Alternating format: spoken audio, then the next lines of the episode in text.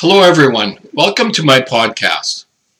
Today I have to say that I am proud to be Canadian again. For the past 2 years, we've had a leader that has tried to divide us as a nation. As I sit in my office, I am pondering what has transpired in the last week. The talk of a convoy going to Ottawa. I thought to myself, another convoy? Will it amount to anything? All the while hoping and praying that this becomes a huge success. Last Friday, when I saw the GoFundMe, that was at $2.5 million. And then Tuesday evening, it sits at over $4.7 million and growing. I say to myself, yes, this is going to make a difference. You not only have truckers, but you have people from all walks of life in their cars, also in this convoy. This has sparked us people of Canada. Us Canadians, we have finally woke up and fight back for our freedom. It's not being an anti-vaxxer. It is fighting for our freedom, for our rights and our freedom.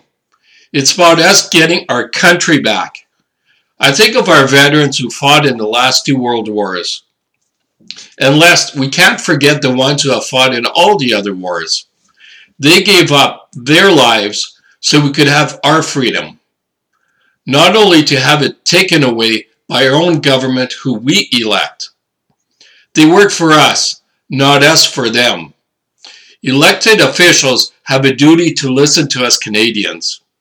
We are the ones who have put them in government. We can just as easily not re-elect them. We need to keep this convoy peaceful.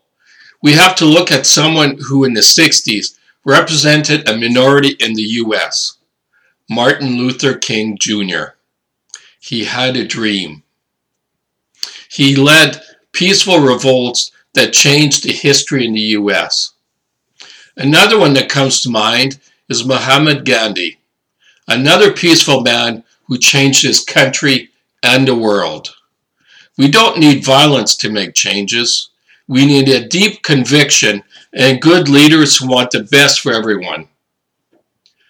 Now let's stand shoulder to shoulder, change the direction this country has been going in for the last few years.